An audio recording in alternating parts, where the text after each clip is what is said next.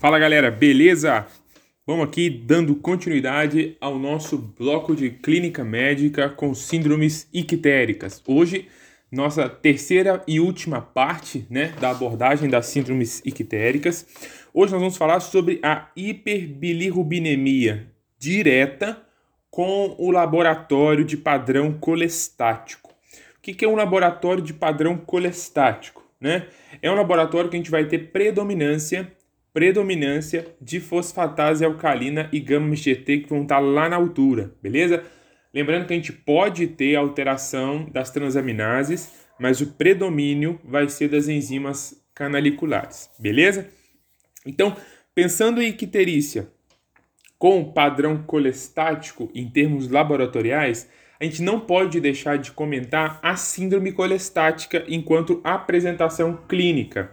Como que é essa síndrome colestática? Essa síndrome ela vai estar caracteristicamente apresentada como icterícia, né, que é a coloração amarelada das mucosas, é, devido né, a, hiperpigmentação aí, né, por, por bilirrubina. É, nós vamos ter prurido, né, devido também à bilirrubina na pele. É, além disso, nós vamos ter acolia, né, que é as fezes brancas, né, esbranquiçadas, e nós vamos ter também a colúria, né, que são as que é a urina escura, né, cor de Coca-Cola. Beleza? Então, esse é o padrão colestático, né? Prurido, icterícia, é, colúria e acolia. Beleza? Só para a gente não deixar de é, mencionar. Bom, toda vez que a gente tem é, diante da gente um paciente com colestase, né? Seja laboratorial ou seja clínico, nós precisamos pedir ultrassom. Ultrassom abdominal, ultrassom abdominal é mandatório nesses pacientes. É o primeiro exame que a gente vai solicitar. Ao solicitar né, ultrassom para esses pacientes, nós vamos conseguir dividir né, em causas intrahepáticas ou causas extrahepáticas, tá? Isso aí, em geral, devido ao grau de dilatação, tá? Das vias biliares. Mas enfim, abordando aqui, né, ultrassom a gente vai conseguir dividir em causas intrahepáticas, né, e causas extrahepáticas, beleza? É, lembrando que as causas extrahepáticas vão ter um grau importante de dilatação, né, porque vai ser uma obstrução mais é, no fim das vias biliares em geral, tá bom? Mas vamos lá. É, pensando aqui em causas né, de redirecionamento da colestase pelo ultrassom, nós vamos ter então como realidade causas intrahepáticas, causas extrahepáticas e inconclusivo, ultrassom inconclusivo, ou seja, a gente não sabe se é intrahepático ou se é extrahepático. Tá? Em causas intrahepáticas, nós vamos pensar em duas causas principais. Né? Nós vamos pensar em tumor de Klatsky, tá? Tumor de Klatskin, ok? E nós vamos pensar em cisto biliar. Então, tumor de Klatskin, Klatskin e cisto biliar em causas intrahepática e de colestase. O tumor de Klatskin, ele vai apresentar para a gente uma icterícia progressiva, tá? Icterícia progressiva e vesícula impalpável, tá? Vesícula impalpável e icterícia progressiva. O paciente, além disso, ele vai apresentar emagrecimento, tá? E é, a confirmação do diagnóstico vai ser com colangio-ressonância ou colangiotomografia, beleza? E o tratamento vai ser um tratamento cirúrgico, tá? Raro, mas é, se for tratar, é um tratamento cirúrgico. A segunda causa de colestase intrahepática que a gente vai abordar aqui é o cisto biliar, tá? Que vai ter como causa aqui a icterícia, ok? Dor e massa, tá? Massa palpável. E o tratamento vai ser conforme o tipo de cisto biliar. Então, só para a gente lembrar aqui, ó, lembrar que Klatsky, vesícula impalpável e icterícia progressiva. Cisto biliar, icterícia, dor e massa palpável. Beleza? Agora, pensando em causas extrahepáticas, né, que o ultrassom identifique para a gente causas extrahepáticas, nós temos quatro principais. Nós temos a coledocolitíase, né? É, cálculo né, no colédoco. Nós temos colangite aguda, tá? Que é uma infecção aí, né? é, e síndrome de Mirise, tá? Que é obstrução. Enfim, nós vamos abordar aqui muito especificamente cada um delas, mas só para a gente lembrar. Então, coledoculitíase, colangite aguda, síndrome de Mirise e a quarta causa de colestase extrahepática, tumores periampulares, beleza? Pensando em tumores periampulares, nós vamos ter um quadro de icterícia progressiva, porém, nesse caso, diferente do tumor de Klatskin, a vesícula vai estar palpável, tá? Então, é, icterícia progressiva e vesícula palpável. Além disso, sinal de Courvoisier-Terrier, tá? Vai estar presente sendo é, presente em paciente ictérico com vesícula palpável, né? Pode ser discretamente dolorosa, mas isso é o sinal de Courvoisier-Terrier. Beleza? A confirmação do diagnóstico é por tomografia, tá? E o tratamento em geral, tá? Para a gente guardar aqui para prova, vai ser a cirurgia de Whipple, tá? Cirurgia de Whipple, que é a duodenopancreatectomia, beleza? duodenopancreatectomia. Lembrando que, em geral, os tumores periampulares são descobertos tardiamente, tá? É, quando já está bastante evoluído. Agora, segunda causa aqui para gente, terceira e quarta, né, vamos dizer assim, vai ser a coledocolitíase, a colangite aguda e a síndrome de Miris. Essas três é, é, tem associação é, patologias das vias biliares que podem estar associadas a cálculos, tá? Cálculos biliares. Então, por isso que aqui é, nós vamos abordar mais duas, duas patologias, tá?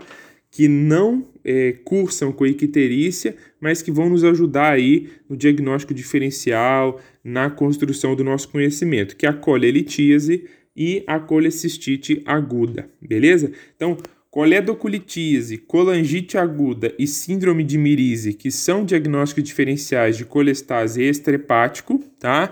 Tem relação e por isso nós vamos abordar junto colelitíase e colecistite aguda, beleza? É, mas eu vou abordar mais especificamente depois, tá?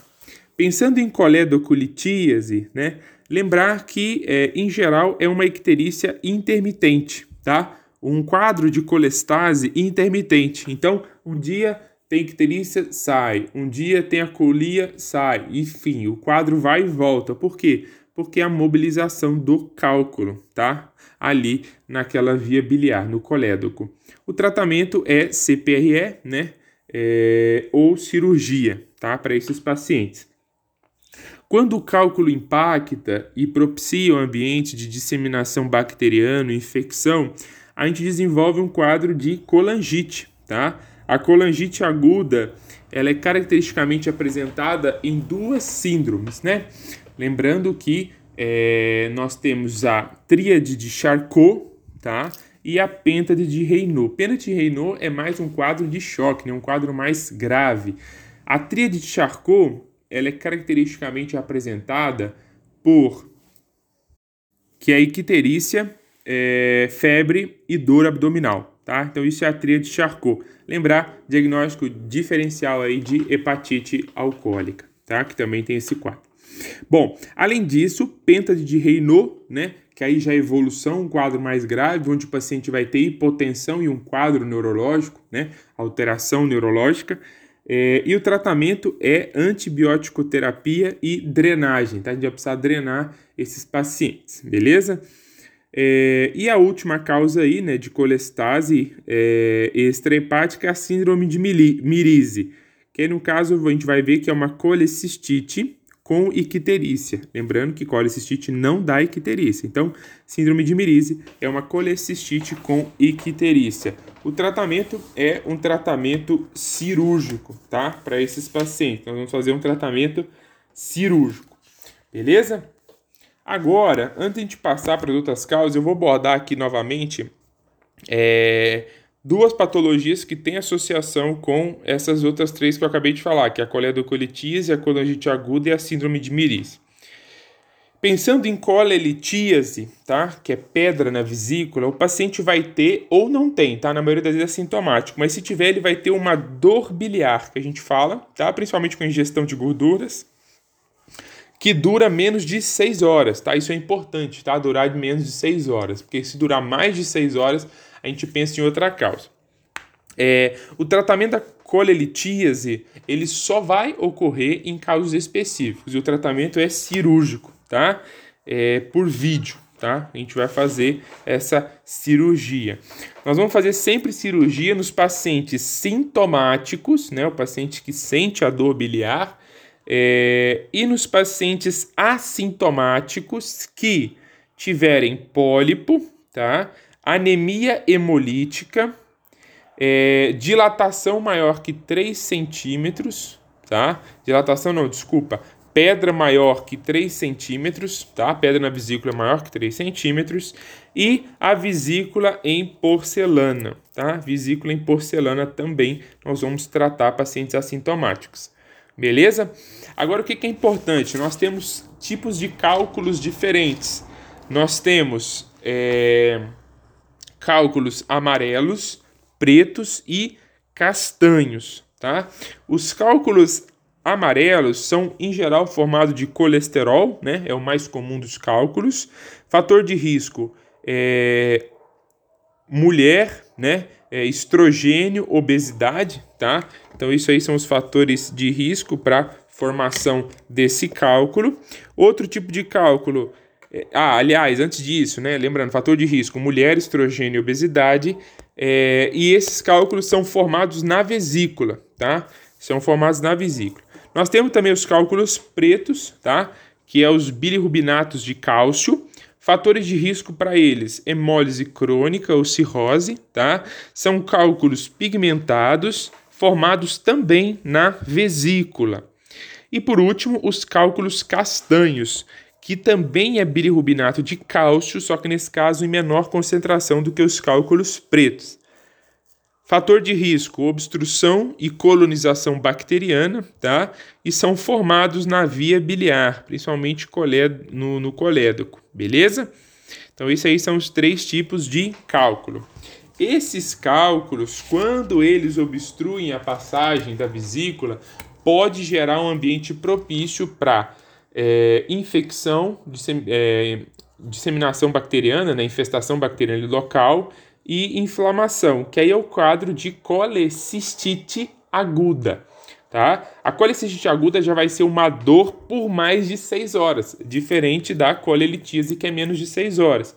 O paciente vai ter febre, o paciente vai ter sinal de Murphy positivo, né, o sinal semiológico. O paciente pode ter sintomas inespecíficos, né, como náuseas, enfim, etc. Tratamento, cirurgia, né, em 72 horas, a gente precisa fazer cirurgia para esses pacientes e antibiótico terapia. Caso os pacientes forem pacientes muito graves, caso os pacientes forem pacientes muito graves, nós vamos fazer um tratamento via colecistostomia percutânea, tá? Nós vamos drenar essa vesícula para aliviar esse, é, esse paciente, tá bom? É, além disso, vamos abordar aqui mais um pouquinho aqui da colecistite, pensando nas complicações. Quais são as principais complicações tá, é, da colecistite? Perfuração, fístula ou colecistite enfisematosa. Perfurações, perfurações livres para a cavidade, né? Então, um quadro aí de peritonite, tá? Então, nós vamos fazer para esse paciente antibiótico terapia e colecistectomia, tá? Para esses pacientes. No caso de fístula, tá? Nós podemos ter ilho biliar, né? Que nós vamos abordar na, em uma das principais causas aí de obstrução, né? A aerobilia, né? Que a gente vai perceber, mas é, geralmente é uma obstrução de delgado, né? O paciente com histórico de pedra, é, paciente com aerobilia, né? Ar na, na vesícula biliar, enfim, quadro de ilho biliar. Acontece uma fístula entre a vesícula e o duodeno e o cálculo entra ali no intestino delgado e obstrui, obstrui na, no ilho né, do paciente. O tratamento enterectomia proximal com retirada do cálculo, tá? mais é, colecistectomia. beleza? E por último, a colecistite enfisematosa, tá? Que é o gás na parede da vesícula, tá? Que a gente vai ver no raio-x, beleza? Agora, quando eu estou diante de um quadro de colelitíase, tá? Quando eu estou diante de um quadro de colelitíase, que eu já abordei, que não é colecistite aqui que eu estou falando, um quadro de colelitíase, quando que eu vou suspeitar, quando que eu vou suspeitar de coledocolitíase, tá? Quando eu vou suspeitar de coledocolitíase, que além da vesícula tem pedra no colédoco. É, sempre eu vou investigar se, tá? Se alteração no ultrassom sugestiva, aumento de fosfatase alcalina, aumento de transaminases e aumento de bilirrubina, tá? Sempre que eu tiver esse padrão aí, eu vou investigar. É, e aí, o que, que nós vamos fazer? Nós vamos dividir em alto risco, tá? Em risco médio em baixo risco ou em muito baixo risco, tá? Para ter coledocolitíase, tá? É... Bom, alto risco, icterícia flutuante, tá? E no ultrassom vai mostrar para gente cálculo no colédoco. Qual é a nossa conduta? Sempre na coledocolitíase, a CPRE, tá? Vamos fazer CPRE para esse paciente. Então, paciente com icterícia flutuante, intermitente e ultrassom mostrou cálculo no colédoco, CPRE para esse paciente, ou seja, o paciente tem coledocolitíase, né? alto risco. Risco médio, nós vamos ver ultrassom, o colédoco vai estar tá aumentado, né?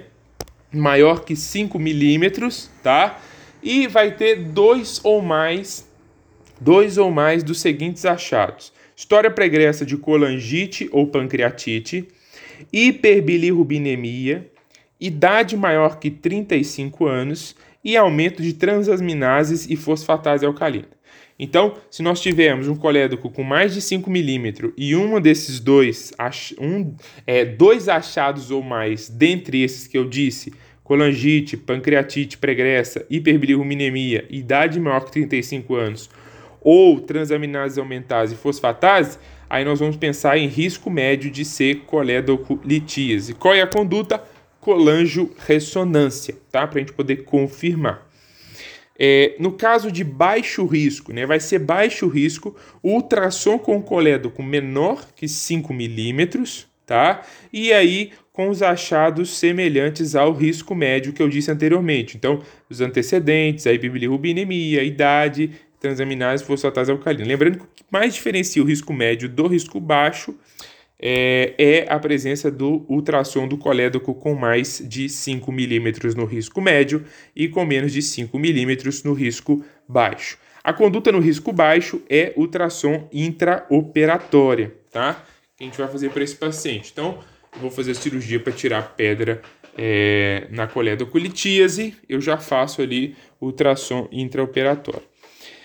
No 4, quando é muito baixo risco, tá? Está ausente, tá? Tudo que eu disse até agora, então não tem ultrassom, não tem colé, não tem pedra, não tem dilatação, não tem história pregressa e o paciente tem colelitíase sintomática, tá? Então quadro de colelitíase sintomática. E aí a gente vai fazer a colecistectomia, que é isso aí já é indicação formal do paciente que tem colelitíase sintomática, né? Então lembrando que a gente foi escalonando aí paciente que tem baixo, muito baixo risco para coledoculitíase, baixo risco, médio risco ou alto risco. Beleza?